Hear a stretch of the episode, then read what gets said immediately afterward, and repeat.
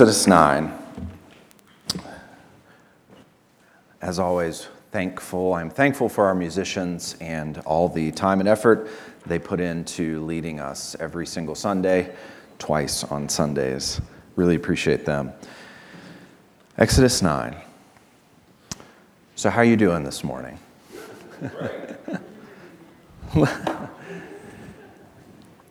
Seriously, it's kind of a heavy question to jump into, but is life fulfilling and satisfying for you? Are you getting all that you think you're meant to get out of your days and of this life? Or do you at times have this nagging suspicion that maybe there is something missing? It doesn't quite feel right. You're not quite hitting the bullseye dead on when it comes to living this life. Human beings are designed, we are built to do a certain thing. We're created with one giant, overarching purpose and goal. We're supposed to live toward a certain end. Now, we're capable of doing lots of things, and we're capable of giving our time and our attention to a whole bunch of different things. But in all of that activity, in all of the focus that we give, there's one main goal and purpose for which we were created and for which we were designed.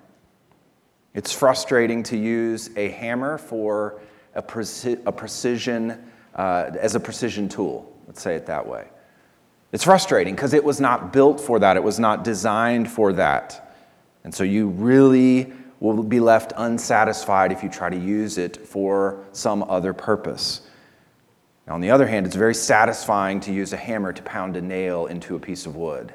It's not much better than that. It's like this thing was made for this, and this is fun to do it this way, right? God has created the world and everything in it for one purpose. And the one purpose is to ultimately put his character on display to showcase who he is.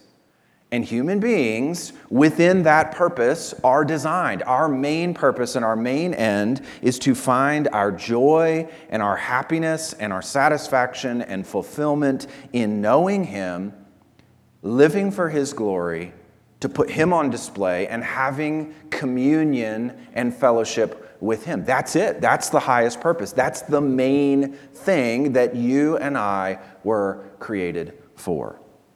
One author put it this way Never doth a soul know what solid joy and substantial pleasure is, till, once being weary of itself, it renounces all propriety and gives itself up to the author of its being.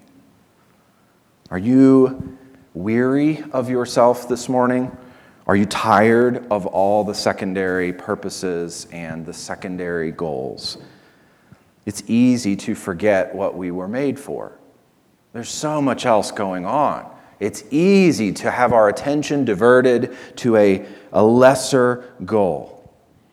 And I'm praying this morning that God will use this passage that we're going to look at to help us once again to clarify our purpose and to see what it's all about.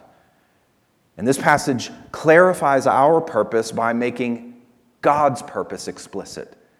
It tells us what He is all about in this particular action that He does in Exodus, but then in every other action and every other thing that He does, it's for this goal and for this purpose. Now, as we get into this passage, we're entering into the third cycle of plagues.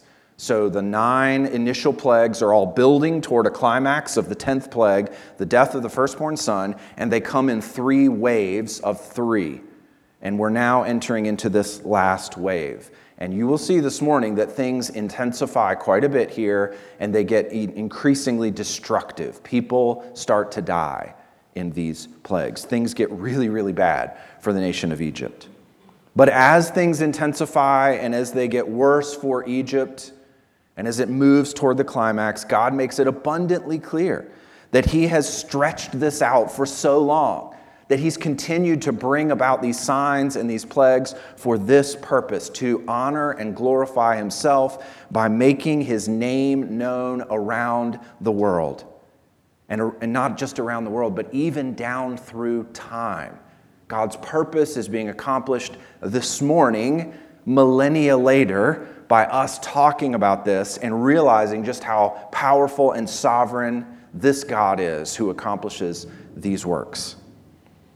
And our response to this this morning should be to remember that God's purposes for his actions should be our goal and our purposes for our lives.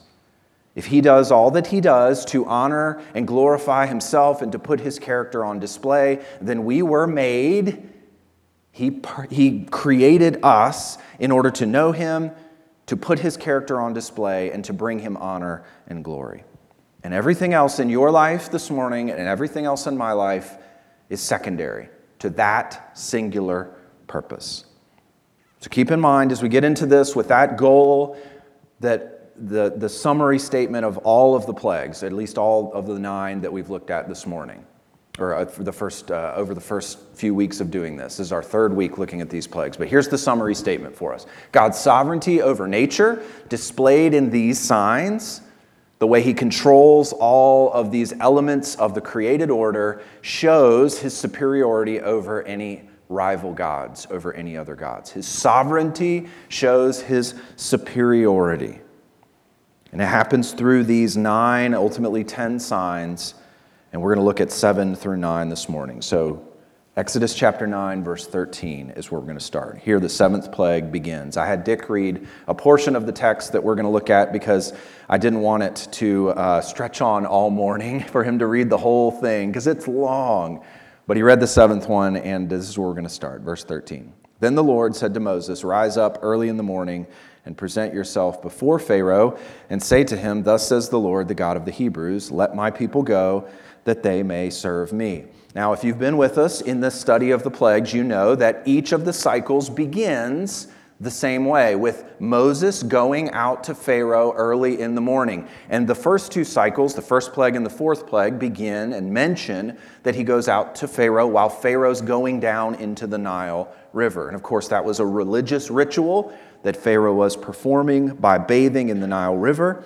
And we can assume once again in the seventh plague, the third cycle, that the same thing happens. Moses goes out and meets him early in the morning while Pharaoh is engaging in this religious ritual to connect with the gods of Egypt. Now, once again, the same demand is put on Pharaoh. But as Moses demands that Pharaoh release the Israelites so they can serve God rather than serving Pharaoh, now we get a really rich and full explanation of why all of these plagues have happened and why they'll continue. Look at verses 14 through 16. For this time, I will send all my plagues on you yourself. He's going to target Pharaoh specifically, and on your servants and your people, so that you may know that there is none like me in all the earth. For by now I could have put out my hand and struck you and your people with pestilence, and you would have been cut off from the earth. But for this purpose I have raised you up to show you my power, so that my name may be proclaimed in all the earth.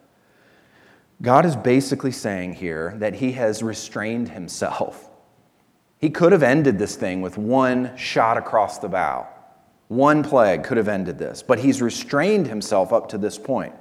And he's done this, and he's multiplied signs, and he's made this whole experience this giant fiasco in Egypt for a particular purpose. And it's found in verse 14. So that, the end of verse 14, you may know that there is none like me in all the earth or in all the land.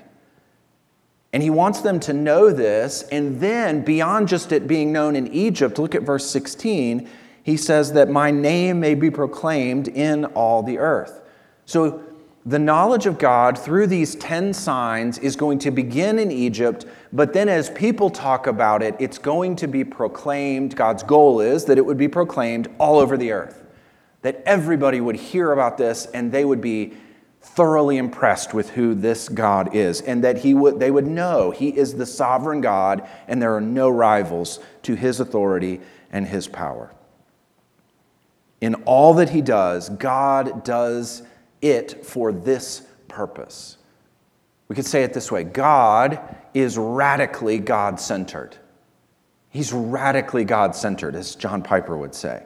I mean, this is all over the scriptures. Everywhere, God talks about himself and his purposes this way. Let me show you a couple of examples. Isaiah 43 Why does God forgive sins? Well, ultimately, that's not even for your benefit. It does benefit us, as everything that God does benefits those who follow him, those he's chosen to be in Christ. But look what he says here I, I am he who blots out your transgressions for my own sake, and I will not remember your sins. God puts his character on display in the way that he forgives sins. It's so his name will be glorified. Later in Isaiah, he says this For my name's sake, I defer my anger. For the sake of my praise, I restrain it for you, that I may, I may not cut you off. He's talking to Israel here. Behold, I have refined you, but not as silver. I have tried you in the furnace of affliction. For my own sake, for my own sake, I do it. For how should my name be profaned? My glory I will not give to another. Why does God restrain his anger? Why does He work the way He does in any circumstance? Why does He bring affliction into our lives, to other people's lives? For this purpose. So He can honor and glorify Himself, so He can put His character on display. The consistent testimony of Scripture from start to finish is that God is committed to the spread and the proclamation of His glory. It's so he will increasingly look bigger and bigger and more wonderful and more magnificent, and he will be seen for who he is. You could say it like this God's goal is the going public of the manifold excellencies of his character. He wants everybody to see his wisdom and his mercy and his grace and his righteousness and marvel at that and worship him for that. Now, as I think you, you see this commitment that God has for his own glory, then you and I have to ask ourselves are we, as created beings made in God's image, are we driven by the most important things?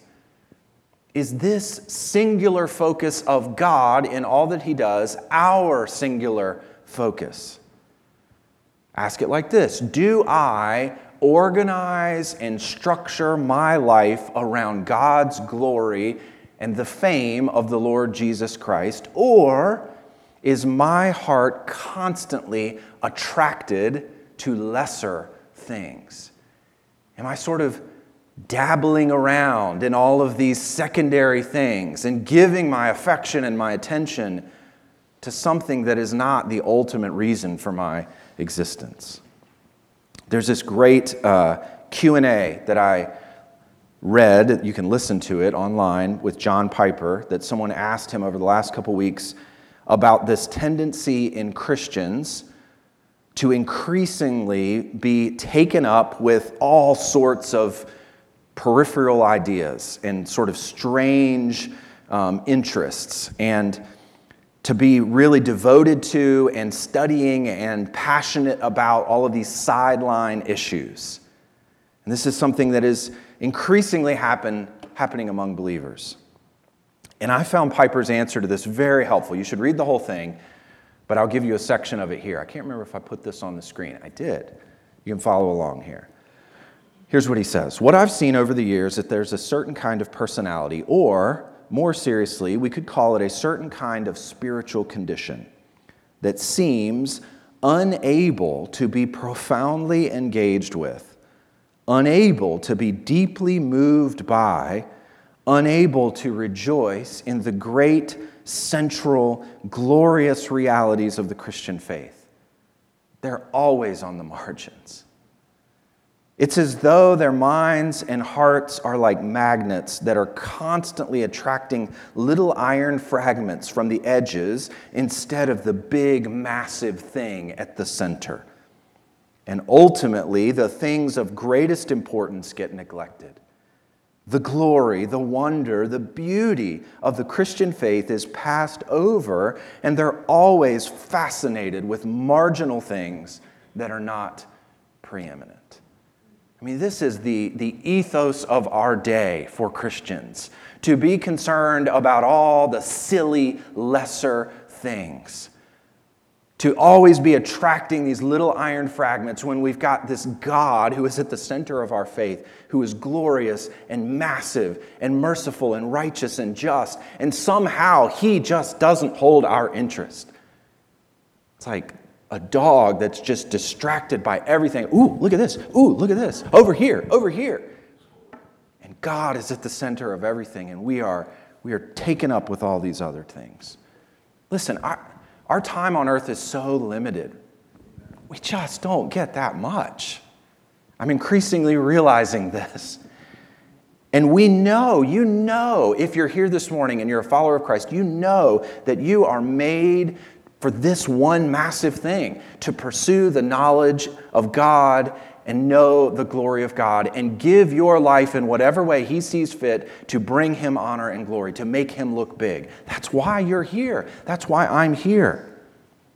So, why?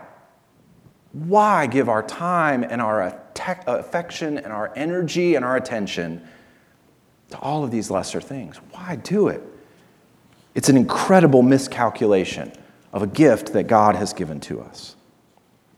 And so, Moses' words here and God's words to Moses put all of this in perspective. And he speaks these words to Pharaoh and puts the whole plague experience in perspective. And it helps us to clarify why we're here and what we're living for. But obviously, Pharaoh can't see it. And he is still living with self at the center. Look at verse 17. You are still exalting yourself against my people and will not let them go. So now, because of that, because of Pharaoh's pride and arrogance, God is going to increase the intensity of these plagues. We've reached the third cycle, and now things get significantly worse. Look at verses 18 through 21. Behold, about this time tomorrow, I will cause very heavy hail to fall, such as has never such as never has been in Egypt from the day it was founded until now. Now, therefore, send, get, yourself, get your livestock and all that you have in the field into safe shelter. For every man and beast that is in the field and is not brought home will die when the hail falls on them. Then whoever feared the word of the Lord among the servants of Pharaoh hurried his slaves and his livestock into the houses. But whoever did not pay attention to the word of the Lord left his slaves and his livestock in the field. What's amazing here about this is that God's goal in having people recognize his power and his sovereignty and his righteousness is starting to happen among the Egyptians. I love that God sort of gives them a warning here. You know, and I like I don't know how this worked out. I don't know if word got around cuz the officials were talking about it. I don't know if Pharaoh put out a proclamation of warning people because he was scared of what was going to happen. I don't know what happened here, but God puts out a warning. says, "Listen, if you want to save your livestock and save yourself, don't be outside tomorrow when this happens." And it's amazing that some people, it seems, actually took God's word on this and feared his word enough to act on it. And they did what he told them to do. But unfortunately, many, many people didn't. Look at verses 22 to 26. Then the Lord said to Moses, Stretch out your hand toward heaven, so that there may be hail in all the land of Egypt, on man and beast and every plant of the field in the land of Egypt. Then Moses stretched out his staff toward heaven, and the Lord sent thunder and hail, and fire ran down to the earth. And the Lord rained hail upon the land of Egypt. There was hail and fire flashing continually in the midst of the hail, very heavy hail such as had never been in all the land of Egypt since it became a nation. The hail struck down everything that was in the field in all the land of Egypt, both man and beast, and the hail struck down every plant of the field and broke every tree of the field. Only in the land of Goshen, where the people of Israel were, was there no hail. I mean, it's not just the hail here, it's the storm. This massive storm sweeps across Egypt and doesn't touch where the Israelites are living. But he says this a couple of times. This is like nothing they've ever seen in the history of Egypt. Thousands, probably, of years at this point in Egyptian history, and nothing like this had ever been experienced. It's a whole storm, but the hail in particular is huge and is deadly. Now, I looked a little bit online to see what sort of hailstorms have been experienced over the last couple years and documented in modern history. And there are some pretty crazy storms that have happened. I mean, you can find pictures of hail like this that people have, I mean, that's not just a snowball, right? I mean, that's, that's hail that fell from the sky. And there have been instances where hundreds of people have been killed in hailstorms around the globe. And you can imagine if a chunk of ice like this came flying at you going 100 miles an hour, which is about what it would be coming, falling from the sky, maybe more, you would be in trouble. And if God describes the hail here as very heavy hail, it's probably bigger than this. And if it's completely covering the land to the point where it's breaking limbs off of trees, if you're out in this, you're in trouble, really bad trouble. And so, obviously, many people and many animals are killed by this. And it doesn't touch the land of Israel at all. Now, as this happens, and as all of these signs have been unfolding, one of the themes that we've seen has been to watch Pharaoh's reaction to these things happening. And his response after each sign seems to be changing. And that's what we find here as well. This time, he starts to not repent, but he starts to acknowledge that he has been unjust and that he's been acting wrongly. I don't think he's really seeing that he's sinned, which is kind of what the language says here, but he's at least starting to acknowledge okay, I messed up. I shouldn't have done this. Look at verses 27 and 28. Then Pharaoh sent and called Moses and Aaron and said to them, This time I have sinned or I've done unjustly. The Lord is in the right, and I and my people are in the wrong. Plead with the Lord, for there has been enough of God's thunder and hail. I will let you go, and you shall stay no longer. And so Moses agrees to plead with God, which has happened before, and the storm will stop. But notice here what Moses says to Pharaoh, and I think this is fascinating. Verse 29 Moses said to him, As soon as I have gone out of the city. And he, he emphasizes here that he's going to wait till he goes out of the city. Now, why does he do that? Well, it's not explicit here, but, but the guess is that the hailstorm is still going on, and Moses wants Pharaoh to watch him walk out of the palace in the midst of this hailstorm and not get hit with hail until he gets out of the city, and then he prays to God, very much still alive, and the whole thing stops. That's a pretty dramatic scene to have happen, right? Moses just walks swiftly out of the palace, and Pharaoh's watching him go, and he's not getting hit by any hail in the midst of this massive hailstorm. I love it. And I think that's what's going on here. And this would have, hopefully, in Moses' mind, solidified to Pharaoh that God is in absolute control and Moses can't be touched. Verses 29 and through verse 30. Moses said to him, As soon as I've gone out of the city, I will stretch out my hands to the Lord. The thunder will cease, and there will be no more hail, so that you may know that the earth is the Lord's. But as for you and your servants, I know that you do not yet fear the Lord God. They feared the word of the Lord to a certain extent. They knew that God could do what he said, but they didn't actually have reverence and respect and worship for God in their hearts. Now, one of the results of, of hail like this, as we read before, is that it destroys much of the agricultural life of Egypt. And this was what they were all about. I mean, they had animals, but it was an agricultural society nestled around the Nile River.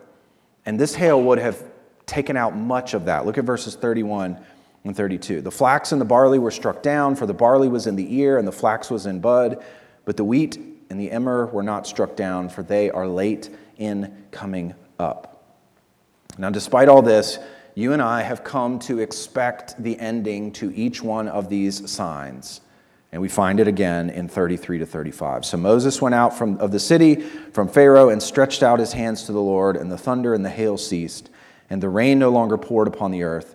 But when Pharaoh saw that the rain and the hail and the thunder had ceased, he sinned yet again and hardened his heart, he and his servants. So the heart of Pharaoh was hardened, and he did not let the people of Israel go, just as the Lord had spoken through Moses. Once there's relief, God strengthens, emboldens Pharaoh's heart to continue down this pathway of self destruction. And we'll talk more about that dynamic in a few minutes. Now, as you saw here, we read about Pharaoh's hard heart at the end of this plague, but the eighth one actually begins with God addressing Pharaoh's hard heart. Look at chapter 10, verses 1 and 2. Then the Lord said to Moses, Go into Pharaoh, for I have hardened his heart and the heart of his servants that I may show these signs of mine among them, right? So God's connecting the hardness of heart and his display of his character through these signs. Verse 2.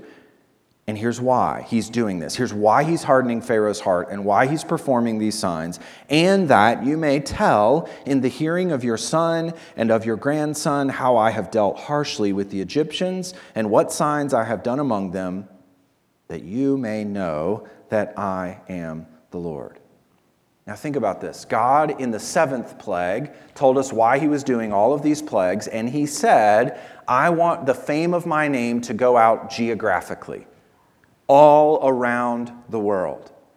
Now, he gives another reason why he's doing all of these plagues. He tells Moses, I want the glory and the fame of my name to go on generationally, geographically and generationally all around the world and to reverberate down through time from generation to generation.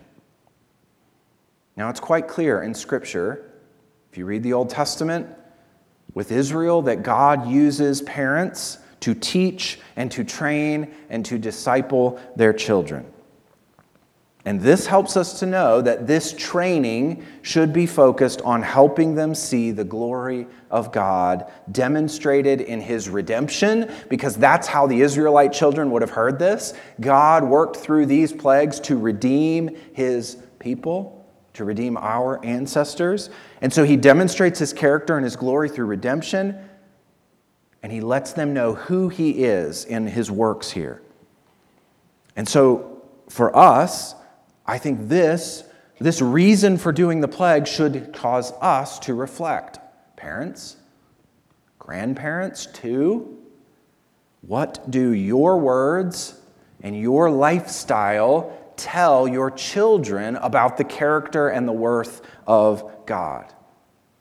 Does your lifestyle and do your words put on display the character of God to where your children go, God is worth it? He is glorious, and there's no one and nothing better than Him. Will they pick up? Will your words explicitly teach, but also will they pick up from the way you live that God is the most important person in the universe? Or will they pick up that money is the most important reality and the thing that you should build your life on? You can say all you want that God's the most important thing, but what does your life display to them? With money and with a whole bunch of other areas. God's purpose for our lives is to spread the fame of His worth and His character all around the world, geographically and down through time, generationally, and these plagues are how He's going to do that. And they happen for both of those reasons. Look at verses 3 to 6. So Moses and Aaron went into Pharaoh and said to him, Thus says the Lord, the God of the Hebrews, how long will you refuse to humble yourself before me? Let my people go, that they may serve me. For if you refuse to let my people go, behold, tomorrow I will bring locusts into your country. They shall cover the face of the land so that no one can see the land, and they shall eat what is left to you after the hail. Sort of a one two punch here hail and locusts. And they shall eat every tree of yours that grows in the field, and they shall fill your houses and the houses of all your servants and of all the Egyptians, as neither your fathers nor your grandfathers have seen from the day they came on earth to this day. Then he turned and went out from Pharaoh. I love this. He storms out after he pronounces this plague. The interaction between Moses and Pharaoh is intensifying. He announces here, after the storm has ended, what's going to happen next. And it's quite clear that this one is going to be a doozy. Now, for you and I, we're not very familiar with this whole locust swarm thing, right? I've never really seen one, and I'm not really that scared of a locust storm. But to this day, in places in Africa and in the Middle East, the possibility of a swarm of locusts is devastating to their way of life. I mean, you can find, once again, gotta love Google, you can find pictures of swarms of locusts that I'm not even sure do justice to what this would have been like. There are websites online that you can go to that track possibilities of locust swarms. They keep track of these things so that they can warn farmers. Now, I don't know what the farmers do to keep them away, but they try to predict it. It's almost like a weather, weather.com. It's like locust.com. Don't, I don't know if that's actually what it is, but they, the point is they keep track of these things because this is devastating to farmers and to people living in these areas. And there's really not much you can do about it in some ways, and the devastation they can cause is unlimited. And here, Moses promises the Egyptians again, you've never seen anything like this. You guys know locust swarms. You've never seen anything like this. And then he storms out.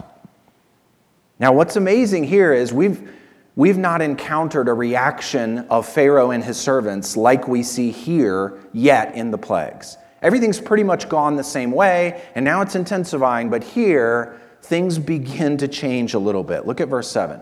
Then Pharaoh's servants said to him, How long shall this man be a snare to us? Let the men go, that they may serve the Lord their God. Do you not yet understand that Egypt is ruined? I mean, this is significant. Pharaoh's officials are pushing back against him, even though they think he's divine. And they're pushing back, and notice what they say that Moses is a snare to the Egyptians. Well, what's a snare? To be snared is to be trapped in a situation that you don't want to be in and denied your freedom. Does that sound familiar? I mean, that's exactly what Pharaoh and his officials had done with the Israelites. The people who had snared them and denied them their freedom and kept them in a situation they didn't want to be in now are noticing that they're being put in the same situation.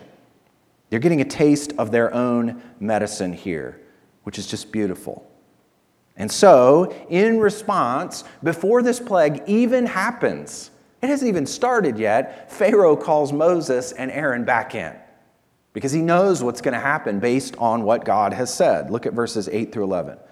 So Moses and Aaron were brought back to Pharaoh, and he said to them, Go, serve the Lord your God, but which ones are to go?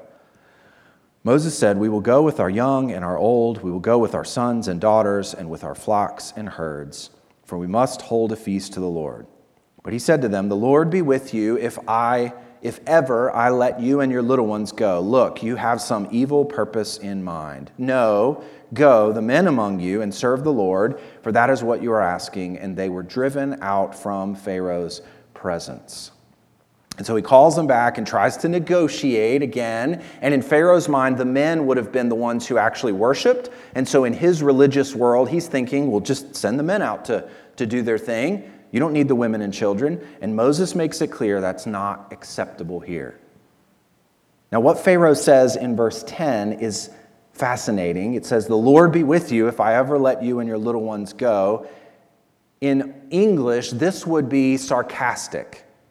It would read something like this Sure, go ahead and leave, and God will have to be with you if I let you out of here with all of your women and children.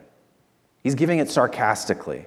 And then Moses and Aaron are kicked out of his presence, and the plague begins. Verses 12 to 15. Then the Lord said to Moses, Stretch out your hand over the land of Egypt for the locusts, so that they may come upon the land of Egypt and eat every plant in the land, all that the hail has left. So Moses stretched out his staff over the land of Egypt, and the Lord brought an east wind upon the land all that day and all that night. When it was morning, the east wind had brought the locusts. The locust came up over all the land of Egypt and settled on the whole country of Egypt, such a dense swarm of locusts as had never been before, nor ever will be again. They covered the face of the whole land so that the land was darkened, and they ate all the plants in the land and all the fruit of the trees that the hail had left. Not a green thing remained, neither tree nor plant of the field through all the land of Egypt. It's hard for us to even fathom what this would be like, but it is completely devastating. Nothing is left. What are they going to eat?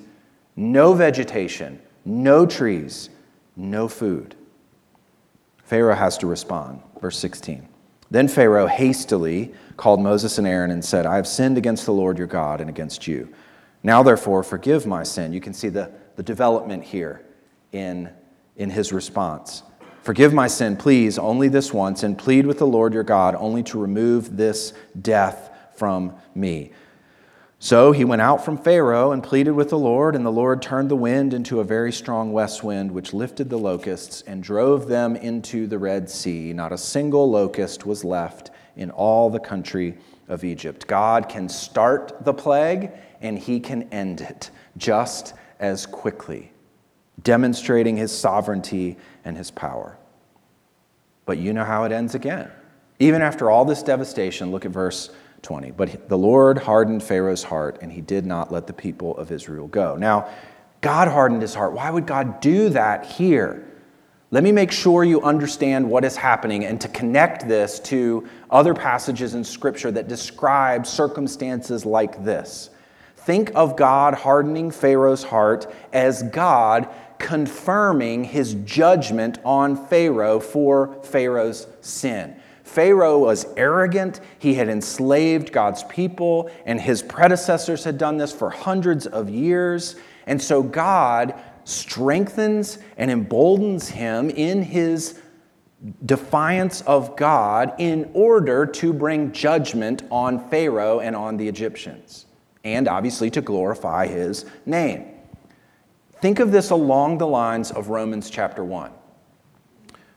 Therefore, God, speaking of the sin of human beings, God gave them up in the desires or the lusts of their hearts to impurity, to the dishonoring of their bodies among themselves, because they exchanged the truth about God for a lie and worshiped and served the creature rather than the Creator, who is blessed forever. Amen. The idolatry of our hearts obviously is sinful. And when we pursue that, God at times gives us up to that. And that is his judgment. And isn't that amazing that one of the worst judgments that God can bring on us is to let us continue to sin? I mean, what does that tell you and me as believers in Christ, as followers of Christ, who pander some sin area or who indulge in some sin area on the side and sort of coddle it. God here says one of the worst judgments that you can have is for me to just let you do that and to let you go, to let you have what you want.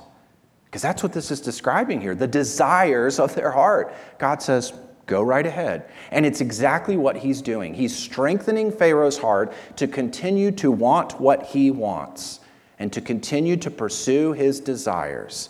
And this is God's way of bringing judgment on Pharaoh and of honoring and glorifying himself. Sin is self destructive. And when God takes the reins off and lets us pursue our sinful desires, it's judgment. And that's exactly what he's doing here. And so, with all of that in the background, we come to the ninth plague in chapter 10, verses 21 to 29. And this is the last plague of the cycle. And as we've seen in the first two cycles, the last plague of each cycle doesn't tell us that Moses goes and announces what he's going to do to Pharaoh. Instead, it just tells us that God says, Do this plague, and Moses and Aaron do it. And that's what we see here, verses 21 to 23. Then the Lord said to Moses, Stretch out your hand toward heaven, that there may be darkness over the land of Egypt, a darkness to be felt. So Moses stretched out his hand toward heaven, and there was pitch darkness in all the land of Egypt three days. They did not see one another, nor did anyone rise from his place for three days, but all the people of Israel had light where they lived. Now, it's easy for us to read this and sort of shrug our shoulders and go, What's the big deal? And I think part of the reason for that is because we live in a modern world where we can turn the lights on at any time that we want to. But here, specifically in Egypt, they didn't have that. But bigger than that, remember, Pharaoh's job as the divine son of the Egyptian gods was to maintain the natural order so that the, the Egyptians could flourish. And there's nothing more necessary to life on this earth than the rising of the sun every day. You get food, what you're doing, you can work, you get vitamin D in your, you, right? Like all the goodness that we have comes from the rising of the sun. And the rhythm of life is brought to a halt here. The sun not coming up and not setting each night is completely devastating to the Egyptians. To have darkness cover the land with such ferocity, and it was ferocious. I mean, the way he describes it, it was pitch black. It was a darkness they could feel. And they had no way to sort of get around this in their culture. To have darkness cover the land for three days and to have Pharaoh unable to do anything about it would have indicated to the Egyptians that the world was coming to an end and they were going to die. I mean, that's, that's what they would have thought here. The whole natural order has come undone. The sun isn't even coming up in the morning, and it's dark all the time. So, this is not good. And amazingly enough, Pharaoh still tries to maintain some control. Look at verse 24. Then Pharaoh called Moses and said, Go, serve the Lord, your little ones also may go with you. Only let your flocks and your herds remain behind. But Moses said, You must also let us have sacrifices and burnt offerings that we may sacrifice to the Lord our God. Our livestock also must go with us. Not a hoof shall be left behind. For we must take of them to serve the Lord our God, and we do not know with what we must serve the Lord until we arrive there. God had made it clear to Moses the plan here. The game plan was complete and total freedom from Egypt and for him to constitute them as a new people in the, in the wilderness and then to bring them into the promised land. That was the game, that was the goal. And so Moses wasn't going to accept this here to leave their flocks and their herds behind.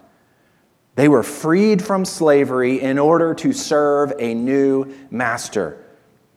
Completely, totally, all of them freed from slavery. And nothing less than that would be acceptable. Look at verses 27 to 29. Verse 27 But the Lord strengthened or hardened Pharaoh's heart, and he would not let them go. Then Pharaoh said to him, Get away from me. Take care never to see my face again, for on the day you see my face, you shall die. Moses said, As you say, I will not see your face again. Now, this episode ends quite differently from all the other ones.